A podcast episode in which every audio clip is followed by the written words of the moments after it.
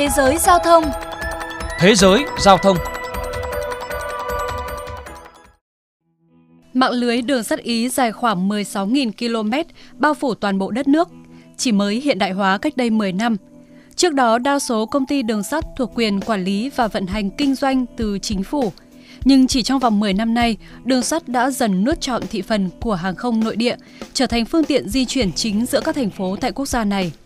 Francesco Gaglietti, giám đốc điều hành Policy Sonar, công ty tư vấn rủi ro chính trị có trụ sở tại Rome của Ý cho biết, số liệu công bố vào năm 2019 cho thấy lượng hành khách di chuyển bằng đường sắt trên tuyến chính Rome-Milan đã tăng gần 4 lần trong vòng một thập kỷ, từ khoảng 1 triệu lượt khách vào năm 2008 đến 3,6 triệu lượt khách vào năm 2018.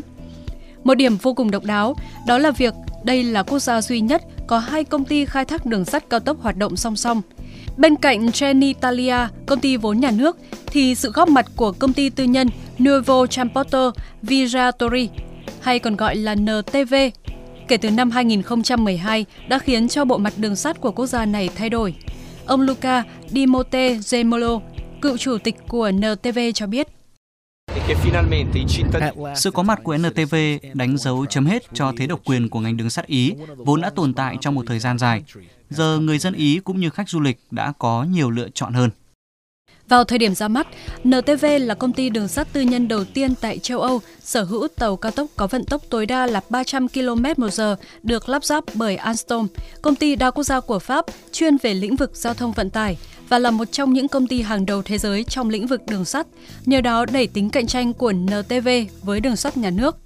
Ông Pierre-Louis Bertina, giám đốc điều hành của Alstom chi nhánh tại Ý và Thụy Sĩ chia sẻ khi đó. Đây là đội tàu thuộc thế hệ thứ tư của công ty Alstom, sở hữu những công nghệ hàng đầu thế giới mà nhiều nơi chưa có được.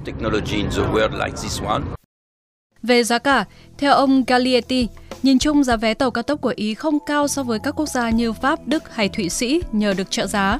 Giống với hàng không, đường sắt cao tốc của Ý cũng có chính sách tích điểm để hành khách có thể nâng hạng ghế của mình lên mức cao hơn. Các hành khách hạng sang cũng có phòng chờ riêng tại các nhà ga. Nhờ có đường sắt cao tốc, việc đi lại đối với người dân Ý đã trở nên thuận tiện hơn rất nhiều.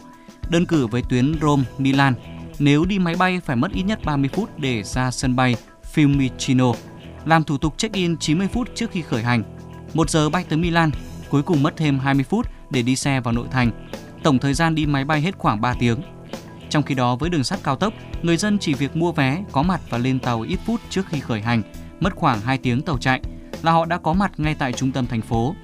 Thậm chí hiện nay, với đội tàu mới có thể chạy tối đa tới 400 cây số trên giờ, thời gian đi lại cũng được giảm đi rất nhiều. Có thể nói hàng không Ý đã lép vế hơn hẳn đường sắt cả về giá cả và sự tiện lợi. Hiện tại khi thời kỳ bình thường mới hậu Covid-19 đang tới gần, trong khi ngành hàng không vẫn đang chật vật để tồn tại thì đường sắt tại Ý vẫn sống khỏe. Vào giữa tháng 4 vừa qua, công ty đường sắt nhà nước Trenitalia đã cho khởi động các tuyến tàu không Covid. Hành khách muốn lên tàu cần có thẻ xanh chứng minh đã được tiêm vaccine, âm tính với Covid hoặc đã hồi phục hoàn toàn sau khi mắc Covid. Ông Gianfranco Battisi, chủ tịch của Trenitalia chia sẻ. Mục tiêu của chúng tôi là đảm bảo an toàn cho các chuyến đi.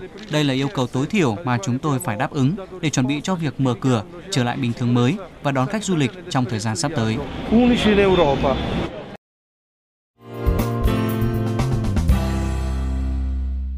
Thưa các bạn, còn tại Việt Nam, tình trạng của ngành đường sắt hiện tại cũ kỹ, không theo kịp hàng không và đường bộ. Địa hình của Ý khá giống Việt Nam, bố trí từ Bắc vào Nam bán cầu, hẹp chiều ngang, diện tích tự nhiên tương đương nhau. Trong tương lai, nếu có thể hiện đại hóa toàn bộ, ngành đường sắt Việt Nam hoàn toàn có cơ hội cạnh tranh với hàng không nội địa.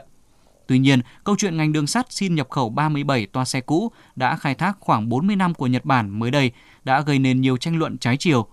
Theo các chuyên gia, hệ thống đường sắt của Việt Nam so với thế giới đã rất lạc hậu. Nếu muốn phát triển thì đầu tư xây dựng đường sắt cao tốc là việc cần làm sớm. Hiện nay dù quy hoạch đã được chính phủ phê duyệt, nhưng Cục Đường sắt Việt Nam và Bộ Giao thông Vận tải vẫn chưa có lựa chọn mô hình nào để triển khai cho tuyến đường sắt cao tốc Bắc Nam. Theo Bộ Giao thông Vận tải, tổng nhu cầu vốn phát triển kết cấu hạ tầng đường sắt đến năm 2030 khoảng 240.000 tỷ đồng, được huy động từ ngân sách nhà nước và các nguồn vốn khác. Các chuyên gia kinh tế và giao thông đều đánh giá, xây dựng đường sắt tốc độ cao là dự án có tính lan tỏa, thúc đẩy sự phát triển của nhiều ngành nghề khác. Đến đây chuyên mục Thế giới Giao thông xin được khép lại. Cảm ơn quý vị đã dành thời gian lắng nghe.